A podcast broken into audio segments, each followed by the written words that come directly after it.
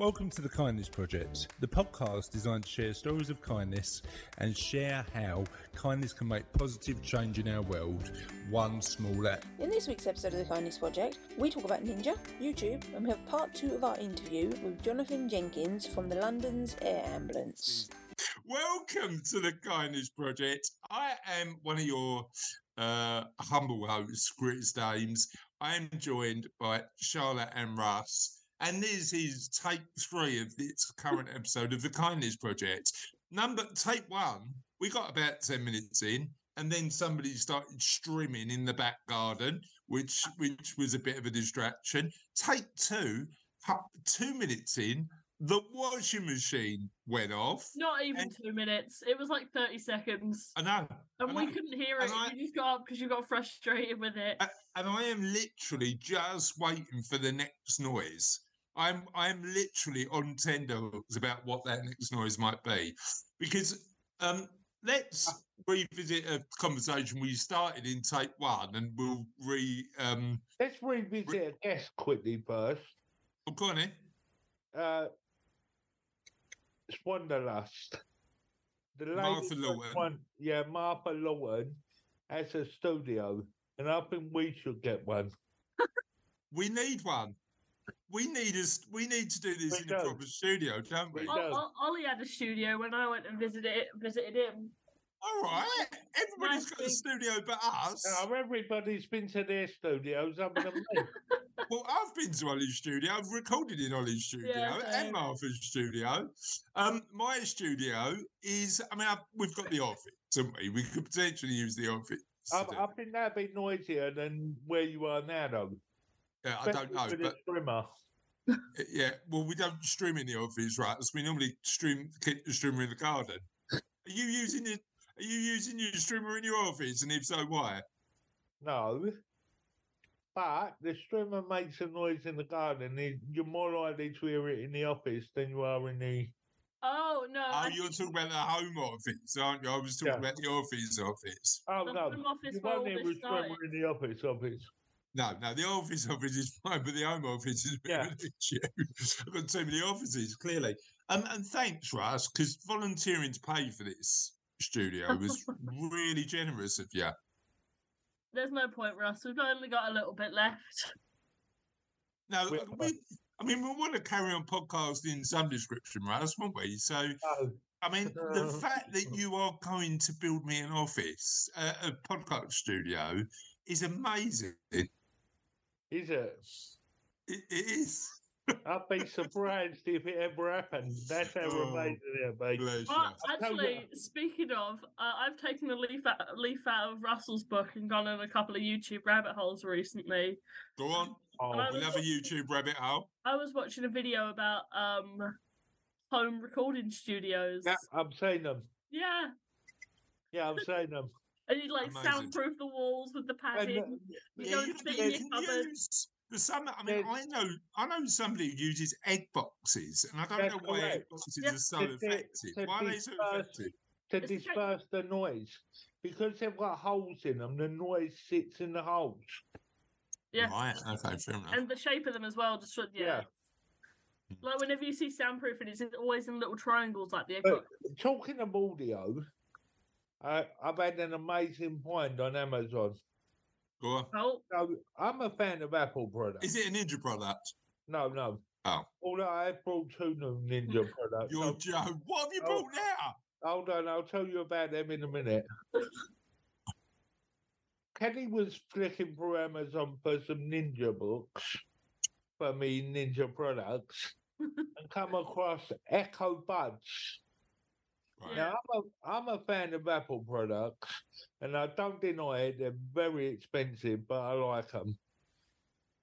Nearly three hundred pound I paid for my AirPods. I got these Echo Buds for fifty quid, and they're much better sound quality than the AirPods. Are they earphones? Yeah, yeah, they're they're in in earbuds. Earbuds. See, because of my um, because of my ear issues. I don't use earbuds. I use the AfterShokz. No, you. I couldn't get on with them. I've tried but, them, but they yeah, are I- I weird. No, they're amazing. They're great for running. I was out my bike earlier on today, just wearing wherever wherever I I- I haven't got to worry about like you know what was always um frustrating about earbuds because particularly if I'm because I wear them while Well, I'm if, if you're riding a bike on there, the vibrations will fall out. Yeah, exactly. It's popping Yeah. out. Yeah. Do you know what I mean? It's like that element of, and if you're on a bike, you don't want to sort of be zooming along, lose an earbud, and then like find that you it's miles away and you can't find it. You look round, there it is, and all of a sudden, next thing you know, you're over a bollard. That's one of my favourite pair of Sorry, headphones the I bottom of a had. Bollard. Right, I fell off my bike. I hit a bollard and fell off my bike once, Russ, and you won't let me. You've never let it lie, will you? my my favourite pair of headphones I had was bright blue, Right, um, Right blow. sports headphones, right. um, and they had the little wire that attached them. They were Bluetooth. Oh, fabulous. Love these. Yeah. I love these things. I they think only cost most like headphones. fifteen quid. Um, and they I, I think most headphones are and a Bluetooth now, aren't they? They're just Yeah. like plug-in headphones. They're- Yeah, you, Yeah, you- you mine. don't really. Oh no, Yeah, Charlotte. Sorry. Modern phones, I don't know what sort of phone you've got, but modern phones, like my Apple phone, don't even have a port to plug into. I can plug in mine in my back, but my one's a Ninja phone. You got one of them, Russ? No. You got a Ninja the Let me, one. Let me tell you. Let me tell you about my new Ninja products while we're here. Go on then. I got the Ninja kettle. oh, It What is boils. it? What, what is it? Right, go on, it boils. Sorry. It boils to the temperature you set it at. So it does. It does coffee, tea, specialty tea, herbal tea. Hold on, hold on. Can I just share something with you, Russ? My kettle does coffee. My kettle does tea. It does speciality tea. It does herbal tea. What? Where, where else can your Ninja one do? Right, but it's optimized to boil at that temperature. No, it's No, marketed to you so that you'd buy it and pay more No, for no, it no, no, no, when no, a normal no. kettle would do. No, no, no, no. yes, yes, yes, yes, It's yes. optimized at that temperature. Russ, do you drink? Do you drink specialty specialty tea? Specialty tea. No. right. Okay. That's the You so know, question you need to well, be personally, what drink do you have that you need it optimized? Coffee. Oh no, Coffee. no, no, no. Cause I put a dash of cold in my coffee, so I drink Right. lukewarm, not. I can set Oh, lukewarm. temperature. Now I've got this amazing thing called a cold water tap that allows me to do that. I don't know if you've I've- got one in your I've- house. I've got this amazing thing called just wait five minutes. Exactly. Yeah, just wait for it to cool down. Exactly. I can't a kettle for, to wait for it. Oh God. Right. Okay. So living. a point. Uh, and Right. Okay. Cost of living. How much was your kettle? And I'll compare it to how much mine was. Cost of living. Go on. Cost of living. How much did you spend on a kettle where you can choose the temperature? I got uh, a knockdown price. It was seventy nine. You're- I tell you what, the only person who's been knocked down, mate, spending 79 quid on a kettle is you. My Christ, on a bike. I And then, yeah. then I got a hand mixer. Oh, God. Also Ninja. Is that to mix your tea? What- No, no, no, no. Is that This to is- take the tea bag out? blender. mixer. Radiocarbon dating is a method for determining the age of an object containing all Sorry, why am I reading about carbon dating? it's interesting, but it's maybe not relevant. Who, why, who, who's talking about carbon dating? Siri decided it wanted a podcast. All right, okay. So, we- Russ, don't say the name. You're gonna yeah. set off all your products. That's not Yeah. what happened. I, I, Siri, what's the average price for a kettle? it kettle? doesn't work like that. I haven't got it set like that. But, Ah, right. How- how but I've got it one of them, I've got the Apple Touch bar on my computer. Let me ask Hey Google, because I've got that on my phone, right? Okay. Hey Google, what's the average price for a kettle in the UK? Seventy Kettle's in the- ninety nine. Ket- Kettles in the UK, twenty nine ninety nine. Right. Morphy Richards, other kettles are available. Nineteen ninety nine. 35 quid. On the on the first page, there's not a kettle over 35 quid. Okay, that's I googled it. Go on. Um, 25, uh, 75, 58 Oh. cordless kettle. Is your one called this, Raz? No, no. Uh, Got a coldest. cold? Sorry, it's coldest. Yeah. It's got a cold, old school. all the way no, down to the not. other end. Uh, eight ninety eight. Now, now, I'm, now, I'm sorry. I wouldn't spend 79 quid on a kettle. I'd worry about spending just eight pounds on a kettle. No, that sounds right on my street. That Well, Eight? we have got the two extremes here. We've got kettle Rupert Murdoch, who's like got plenty of money for kettles, and then kettle Ebenezer Scrooge. and literally, we've got one kettle extreme to the other. Russell's careful with his money, so he can afford nice ninja products. Uh, well, is that? I mean, the the reality is, if it make, I, I'm not convinced that by spending that money on kettles would make me happy, so I don't. it don't I'd make me. ra- It don't make me overly happy. It just, I just like consistency. Of temperature of your instant ninja, coffee. I've got ninja coffee machines. What? You have? Ninja, uh, ninja. Sorry, coffee- sorry. You've got a kettle that can boil the water to a con- whatever consistency you want. Yeah, Russell, Charlotte is now putting notes in the podcast notes that's the eight About- ninety nine about kettle. cheap co- kettles. no, no, no, no. Oh, This is that the expensive one? That's the expensive One Smeg hundred and one, is it? thirty-nine pounds for a kettle. No, no, no, no, no. no. It hurt You're- my heart just to see it. you're, you're only paying for the brand. So we've got the student version, and then Oh, we've got the oh, Rockefeller don't version. that. of kettles. I don't. I didn't. I didn't pay for my kettle. It was here when I arrived. I didn't. But you'd pay seven ninety nine for a kettle. Yeah. And not worry it blow, blow up after you used it twice. Nope. No. It wouldn't. Oh, cool. It wouldn't. You just be have to. You just have to descale it two times a year, and then you'd be If you fine. want automatically descale for 80 quid, Raj, you haven't got to worry about that, have you? No, it, they- they- but there's special pods you can get for it. Uh, Of course they are. Ninja don't miss a trick, do they? What they made of gold and cost forty-seven pounds each. I don't know why you're bad mouthing ninja. The I'm amount, not bad. No, I'm not. I'm not. the I'm amount not we talk about money, and we could have advertising. I tell you what, I'd like to the amount we talk about on here, but the the reality is they are a premium brand, aren't they? Are they a premium brand? Yeah. Yeah. But I like premium, so You know, particularly when he's good. And look, you're allowed, right? So you don't travel that much, bless you, dear. So you're allowed. You're allowed to spend I'm- your money on what you enjoy. I do enjoy them. Uh, good stuff. On that note, let's talk. Kindness news. Uh, Right, when you can do kindness news first. righto, righto, righto, righto.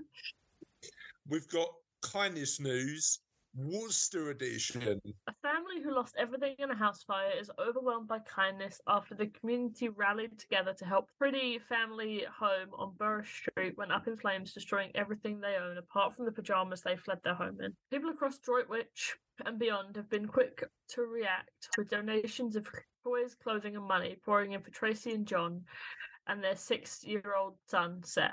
A Just Giving page set up by Kylie Kelly who has known the family for 20 years, has already reached a staggering 8,000 in just three days. The family said they were blown away by the kindness and support shown by everyone while helping to get their life back on track. On Friday, our beautiful home became an ugly duckling. Miss, Mrs. Priddy said, We shall lovingly restore you to your former glory. We would like to thank each and every one of you who have donated to this fund. We are truly overwhelmed. Your support and kindness has blown us away. Police, ambulance, and fire service crews were called to the scene around 3 pm on Friday. Upon arrival, West Midlands Ambulance Service found a man in his 40s with serious injuries who was taken to Queen's Hospital, Queen Elizabeth Hospital. Medics also assessed Seth for minor injuries before discharging him at the scene. Mrs. Kelly, who owns Gorgeous Hair Design, said that JT is out of the hospital. However, he is expected to have many follow up appointments for his burns and a possible broken or snapped ligament in his leg.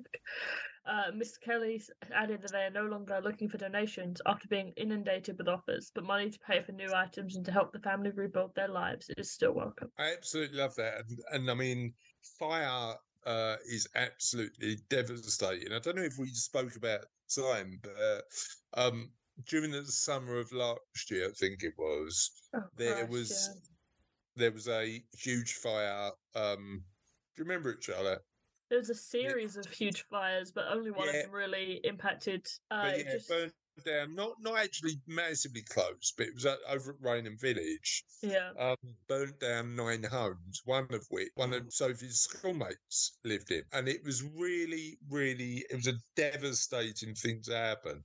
Mm. Um, so yeah, and, and there's the same thing happen. I think we all we all get very contemplative and grateful when that happens Yeah. because you know it is it is at like everything in your house is just completely gutted, isn't it? So same thing happened. You know, I think like in times of crisis, people tend to rally around like that, and I love stories like that. It's amazing.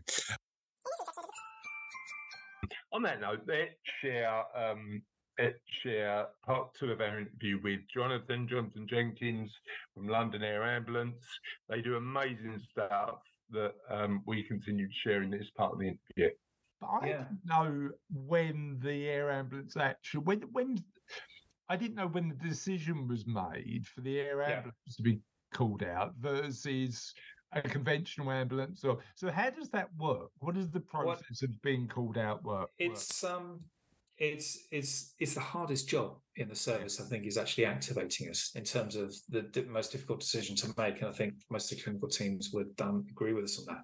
So if you imagine the nine nine nine call centre, you call nine nine nine in London, your call will probably be routed to London Ambulance Service in Waterloo. So there's a, there's a big call centre there. Um, we have one of the London's Air Ambulance paramedics who may have been flying on the helicopter the previous day. The next shift will be in that 999 call centre. And out of those five or 6,000 phone calls that come through on a daily basis, they will be sitting there searching for the five patients that we need to visit. So 0.01%. So they will be sitting there. There'll be algorithms that will flag up certain um, certain missions. There will be phone calls coming in from other emergency services re- requiring our help. So we only go to um, we only go to people whom we can give added benefit to above and beyond, you know, a normal normal uh, land ambulance. So if you look at look at what we do, sort of things that we would automatically be dispatched to would be somebody falling from more than two heights, who's been ejected from a car. We go to everybody under a train uh, in London, Yeah. um, traumatic amputation above the wrists and ankles. Um, so they're very, you know, they're life threatening, definitely life changing, more often than not life threatening, uh, traumatic injury. So we don't, we won't go to people with a heart attack. If you have a heart attack on the streets of London, London Ambulance Service will be with you in a ri- ridiculously short period of time. So that's we can't add anything additional there. We'll go to the sort of instance where we can. it's the trauma isn't it Yeah, It's- right okay here here's where we need urgent help Yeah, and there's-. And there's, I'd say there's, you know, on average five instances of that uh, on a daily basis. Mhm. But also, but also we'll we'll also go to you know the major instance. So London, you know, as we know, sadly, you know, suffers uh, from being a a target for terrorism. So seven seven, London Bridge, Westminster terror attacks. We were there. Um, the you know some of the other major incidents which aren't terrorism terror, terrorism related. So Paddington train crash, Croydon train crash Yeah. uh, Sally Grenfell, yeah, we will go to support other emergency service colleagues at all of those major incidents as well. yeah so it so it so it's the trauma element that's the big element Yeah. Charlotte? What what story do you think, uh, from your time with the service, best describes sort of the work the service does, and maybe specifically the the work you do for the service? It, it's funny, Charlotte. I, I, I've been thinking about this question for quite a while because it, it's no one patient typifies what we do. Um, you know, we've got a patient story released today from Christiana, um, which is on our website, and there's a number on the web, website that we have. And I don't, I suppose I don't like to, you know, each each patient is sacred. So I think it's it's not so much an individual story, and it's certainly not glorifying the major instance that we attend as well. Although they tend to stick in, they tend to stick in the public's eye.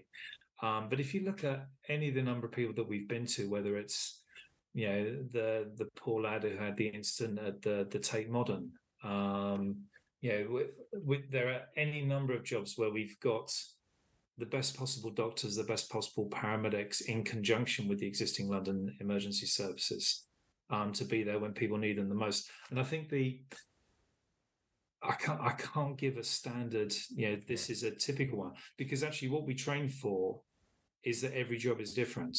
Um, yeah, it could be the mechanism of injury could be slightly different. Um, and At what point did you realise the impact the air ambulance made for you personally, Jonathan? What, um, what stage did you think, you know what, this is such amazing work? I think I had the privilege to go on an observer shift in one of the cars, not in the helicopter, but in the car uh, over an evening. And I saw the clinical team in conjunction with other emergency services fighting viscerally to save someone's life.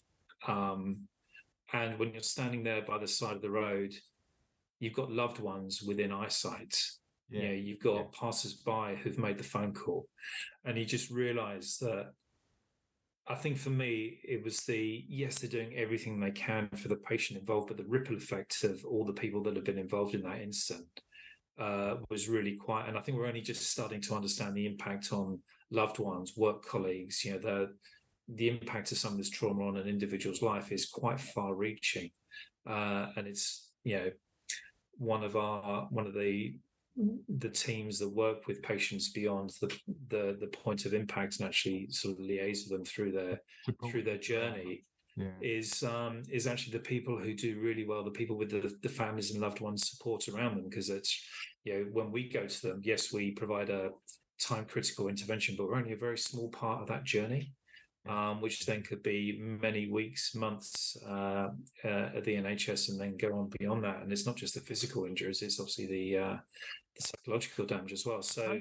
I suppose one thing that springs to mind as well is the resilience your team must have. Yeah. But actually, quite a lot, you know, going to these major incidents where there's trauma involved, yeah, be quite a tough job job at times. So how do you protect yourself, and how do you, as an organisation, make sure that your teams are looked after? Well, there's um, if you imagine sort of the doctors and the paramedics uh, are full, you know, uh, technically employees of the NHS and the, you know, the emergencies have got a lot of machinery in place to protect their staff um, in terms of their well-being. Uh, we sort of try to support that and add to that where we possibly can. Uh, anecdotally, I think I would say that having spoken to the clinical and operational team, some of their best preferences is actually talking to people who understand the job. So it's talking to their peers. So it's making sure we give them the safe environment, we give them the time, we give them the space um, uh, and respect to process what they need to process. And it might not be it might not be the biggest major incident that they need to process. It could be they've gone to a patient that particularly reminds them of their own child or their own parents. Yeah, you, you, you're never quite sure how people you know how react. people react. and yeah. and i don't think there's any there's not a normal reaction. Some people are quite comfortable in processing what would strike me as an awful lot of trauma and other people might need some more support. So i think the important thing is to us you know is that we we listen and learn and just support what the folks need rather than what we think they need. Yeah 100% i get that. Um uh, and we've talked about replacing it helicopters and the, yes. the focus that you need to, to, to do that. What other challenges do you face as an organisation at the minute? What are the big things that you're facing that that people need to know about? Um, I think the thing that we've been really resilient is is just our ability to raise money from you know the 110,000 people who give us uh, weekly money and and that's and how that, do they do that? Is that a, like a direct debit every month? Yeah, it's a, di- it's a direct debit. We have we have people who go out there and recruit. You know, you'll you'll see our colleagues um, and partners out recruiting people. Um, at, you know, it's um, uh, shopping centres, uh, you know, down the local Sainsbury's and Tesco's, uh, some of the railway stations, talking to people, recruiting people, and it's and we're recruiting people and the thing that surprises me, Chris, is that given we've got cost of living, it's been a it's been a hell of a couple of years. People still find the ability. We're still signing people up to support us at the rate that they were pre-COVID. Um, I, I think there's a. I mean, my experience is there's a bit of a line at the minute where if you're lucky enough if you're lucky enough to be in a situation where the cost of living is having a, having an impact, but Yeah. not as much. I think it does. People are grateful that that actually they're they're in that position when they can give, and they're probably they're probably a bit more comfortable doing so. I think, but there is Yeah. challenges out there. No, absolutely. So we're so in terms of you know what challenges we're facing, um, I think we're facing the same as sort of pretty much any other charity. The sort of costs costs are getting squeezed. It is increasingly competitive. You know, there's lots of good charities, lots of good causes. Um, we're competing. You know, the the amount of people that give to charity hasn't significantly changed. In fact, I think it has actually decreased. Yeah. Uh, over years. So we're we're increasingly chasing after that same very generous group of people. So I think the big, you know, the biggest challenge for me as chief exec is um, getting across to people that we're a charity. Because actually, as soon as people realize we're a charity, they're much, much more uh, likely to give to us, and um, Yeah. and are ri- ridiculously generous when they do. So I think for us, the appeal with the helicopter is. Yes, we need to raise X amount of money to buy two new helicopters, get them operational but it's an, also an opportunity for us to engage with any different number of communities across London. That we're there for them, and actually we're only there because of them. Yeah. Um, you know, we've we've always used the, or we've historically used the expression, you know, we need your help. We hope you never need ours, and that sort of quite neatly summed it up. But it, and again, the the attract and again, serendipity, Chris, in the way that we bumped into each other, is that we're here by the because of the kindness of strangers. You know, most people who donate to us won't ever meet the person who's the end beneficiary of what they've given, but they're fundamentally, hopefully, changed or saved someone's life by giving that money. But And this, is the, um, this is the, this is the big thing for me, Jonathan. It's about gratitude, isn't it? It's Yeah. being making sure that you that service, even if you never use it, is Yeah. there to support us where and support anybody in London when when wh- uh, as as and when you might, hoping that you that you never Yeah. do. But, and that's and that's why we're all so proud. If you speak to the clinic, everyone's just so proud of being part of the service because of the impact it has, but because of how we're funded.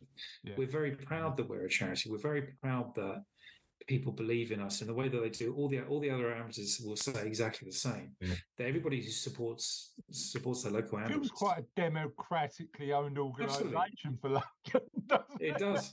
We just. I mean, we're, we're we're there for anyone, and I think when you look at when you look at trauma, so if you look at trauma as a disease, which it is actually recognised as, it's the biggest killer of people under forty. It has more. It reduce. It causes more loss of life than heart disease and cancer combined.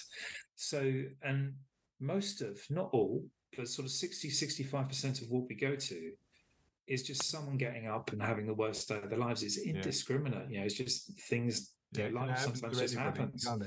Uh, so I think from that respect, it's I think some people see it as an insurance policy. So some donors will say, actually, I hope I never need your services, but if I have, if I do, I'm glad you're there.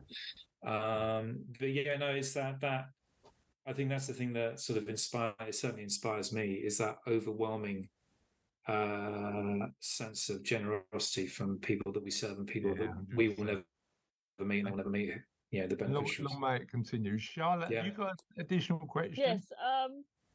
So, what are you excited about for, or what makes you excited about the future of the London Air Ambulance? Charlotte, what makes me excited is we we are as much as we're working very hard to uh, pay for two new aircraft. We're also starting to work out what our next 15 years looks like after this strategy, which takes us to the rather weird date of 2039, which is meaningless for most people. That will be 50 years of London's air ambulance. So we're trying to be as ambitious as we possibly can as to rather than just looking at what we're doing in the next two years, what we do in the next three years. I'm a great believer that me and all of my colleagues at the Ambulance uh, are there to be good ancestors. So we, Yeah. what are people going to look like? Leaving a 10 legacy, isn't it? Absolutely. So Leaving what a legacy for your work. so Yeah. what do we what can we be doing in 15 years which the rest of us need to put some basic founding blocks uh, Yeah. now so whether and principally that's what clinical interventions can be done so if you look at some of the advances that we've had before carrying blood um, doing uh, open chest surgery uh, reflating uh, reinflating lungs so there's lots of world first so it's constantly looking at what can we do more of by the side of the road. And as technology advances, Mm. stuff become we can stuff gets smaller, gets more portable. I'd imagine, I'd imagine the challenge you've got is what we're going to be able to do with medical technology in 15 years hasn't been implemented or invented. No, absolutely, right? Yeah. absolutely. Uh, but it, it's a case of you know things have changed already over the last few years. So we've got electric bikes. the- Yeah, sorry, the electric scooters. Electric scooters weren't a thing five years ago. We'd never heard of them. Uh, so that's changing the way that people use London. Yeah, London did get pedestrianised quite a lot, um, which is great from reducing sort of road traffic collisions, but not so great if you're trying to drive emergency vehicles across it. Yeah. So there, there's, you know, London will change. Um, and so how do we adapt around it? But the one thing that we know, because we've done an awful lot of research, there will still be a need for a helicopter to get people and equipment Quickly. to, to certain people with certain injuries um, as quickly as possible. So we know that that won't change. But actually, everything that we're looking to do is how many interventions can we do by the side of the road, but also what can we do where we can just stabilize someone and almost press the pause button on the process of death. So someone who's got injuries that they have to be solved in hospital, which most of them do, but how can we stabilize them to the extent that we can keep them neurologically intact? So then that we can get them to where they need to be. So it's constantly, constantly pushing the boundary on that. So we now we now carry ultrasounds because the technology has got smaller. You know, what a, there's a there's a procedure called ECMO, which is a, effectively a heart and lung uh, bypass machine, which keeps all the you know perfuses all the uh, the major organs with with oxygenated blood. in the helicopter without. Well, yeah, absolutely. So it's how do we do that outside of hospital in the time frame to make it a useful intervention? So there's lots Yeah. of research going on into that. So I think you'll see us doing a lot more, yeah, a a lot more research on top of what we've done before. Uh, looking at embracing innovations in technology, but for me, it's actually as long as we continue to attract, you know, the world leading clinical brains and match their ambitions of what is possible. As every clinician I've ever met is driven by the patient they didn't help as much as they wanted to or could Sure. do, given whatever the constraints were. And I don't, you know, given the pe- these these people, I can't see that ever ending. So it's just what they're constantly driven by. What could we do better next time? What can we do? How can tomorrow's patient be better than today's patient? How, how Uh, do you how do you how do you as an organisation keep in front of that innovation and make sure that you are on track? Is there a community of it, like air ambulances that look at Yeah. that? So how does it work? Yeah, so actually, uh, last week was National Air Ambulance Week. So, there, you know, we have an umbrella body, um, the Association of uh, Air Ambulances UK. Um, so we get together. It's a small world. Um, so a lot of the clinical teams have worked for any number of different air ambulances. So they all they all know each other. They all talk to each other. I'm sure there's competitive pressures in there, but there's also an awful lot of collaboration as well. So I think. Well, I mean, Cornwall, they're cheeky being two weeks earlier than you, Jonathan, aren't they? Clearly, I mean, that's that's well out of order. I know, but they, but it's really, it's, it's really interesting. If you look at someone like Cornwall, so Cornwall, you know, land on land on the beach. You know, they, Yeah. they do sort of you know stuff on the side of cliffs, which are way beyond our you know stuff Yeah. that we would ever look to do because that's just not the sort of people we go to. So it's really interesting. If you look at all the air amateurs, we all do things slightly differently because our patient cohorts are all. Well, it's interesting because we when we interview the guys at Yorkshire Air Ambulance, a lot of their stuff is very rural. You Yeah. know, very you know, very like of somebody goes out walking and has a incident and you know can't move. It's and in London you just wouldn't like there'd be too many people around that could support No. you in terms of getting that done. So I see I see the challenges being different. Yeah, and in London, you know, because we're you know, if, if you look at our if you look at what we go to, thirty percent roughly is um, uh, road traffic collisions. Yeah. around about thirty percent is uh, falling from heights or falling under stuff, whether intentionally or unintentionally, and about a third is penetrating trauma, which is shooting and stabbings. So yeah, it's and it's been that way largely. It hasn't really changed much over thirty-five years. It's been Yeah. pretty much that divide. Um, so that's where our skill set is. Yeah. Um, And uh, fundamentally, as you say, fundamentally different to other air ambulances. absolutely, who do other things exceptionally well that you know we we wouldn't Yeah, know, wouldn't be within what our normal experience would be. So no, we all we all we all do swap notes Yeah, um, uh, quite consistently, and also internationally as well. As you say that, yeah, there's a lot of international folks come over. Um, we had a a clinician over from Norway who spent two years with us. And because of the volume of what we saw, he calculated he saw 23 years worth of Norwegian trauma in the two years that he worked with us because of the sheer volume. So, you know, yeah, people get a lot of experience um, sort of fairly quickly in London over, over a certain time. For somebody who loves London, I don't know what that says about London and or Norway. Um, No. I have to, I have to think about that. Um, just give some, uh, just share with us, Jonathan. Number one, how can people support, get in touch, find out a bit more about um, how how you, how they can help them, and where can they find out more about the work you do? Um, well, the the website, uh, londonsairambulance.org.uk, and that's where the S becomes incredibly important because uh, it's londonsairambulance.org.uk. Yep. Um, we're on Twitter, we're on LinkedIn, we're on you know all the social media you would expect. Um, if you want to have a, a good glance at what we do, actually, Emergency, uh, the TV program just came out on Channel Four. Um, that actually showcases a number of patients' journeys, and um, from speaking to a number of the clinicians, it's it's the one of the best representations of the whole London trauma system. So it's ourselves, the hospitals that we serve, Yeah. and the ambulance service. So that's definitely worth looking at. Um, you know, all our contact details uh, are, are on our website, um, and we're more than happy to speak to anybody um, in any way, shape, or form. There's you know, via the website, there's every opportunity to donate, whether it's a regular or one-off donation um, or whether you just like us to come speak to people about what they do. So a lot of what we do is we speak in schools, we speak to a lot of community groups, just explaining who we are and what we do. So when they see that helicopter, they get that rush of pride, uh, and also they understand, you know, it's a rush of pride, but also that sense of someone's having the worst possible day, but the best possible team is going to, uh, to try and help them. I love that. All right, thank you so much for joining us today on the Kindness Project. We really appreciate No, it. thank you, thank you so much, and thanks for the inspirational holiday reading. It was great. So that was the last part of the interview with Jonathan. I think you'd agree. Um, uh, London Air Ambulance do amazing stuff. because I know what Charlotte was doing. She was looking for her joke of the week. Yeah, it is. Go on. Go on, what's it going to be? I started a new job as a tailor last week. It's been so so. I don't even try and get you anymore. If I get Russ, that's good enough. You can Russ Um, laughs at anything. Let's Russ have a laughs laugh. at- Right, I'm going to give you one more chance to make me laugh. Pick one about oh. sausage. That'll make him laugh. You got any sausage related jokes? My sausage dog joke. Oh, on then. yeah. Go on then. It's in my list. How about, is it about sausages being fed to Russ's dog? Why did the cowboy get a wiener dog? Don't know. He wanted to get a long little doggy.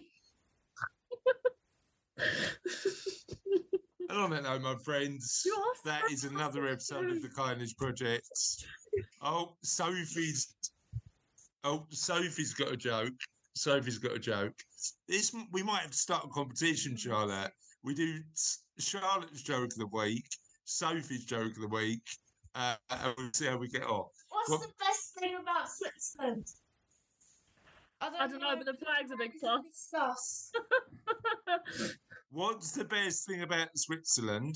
I don't know, no, but, the flag, is a big plus. plus. Um, I like that. Well done. Um, and on that note, job. that, no, no, let me. and on, on that note, that's the end of another kindness project. Have a lovely, have a lovely week, and we'll see you on the podcast soon. Bye. Bye.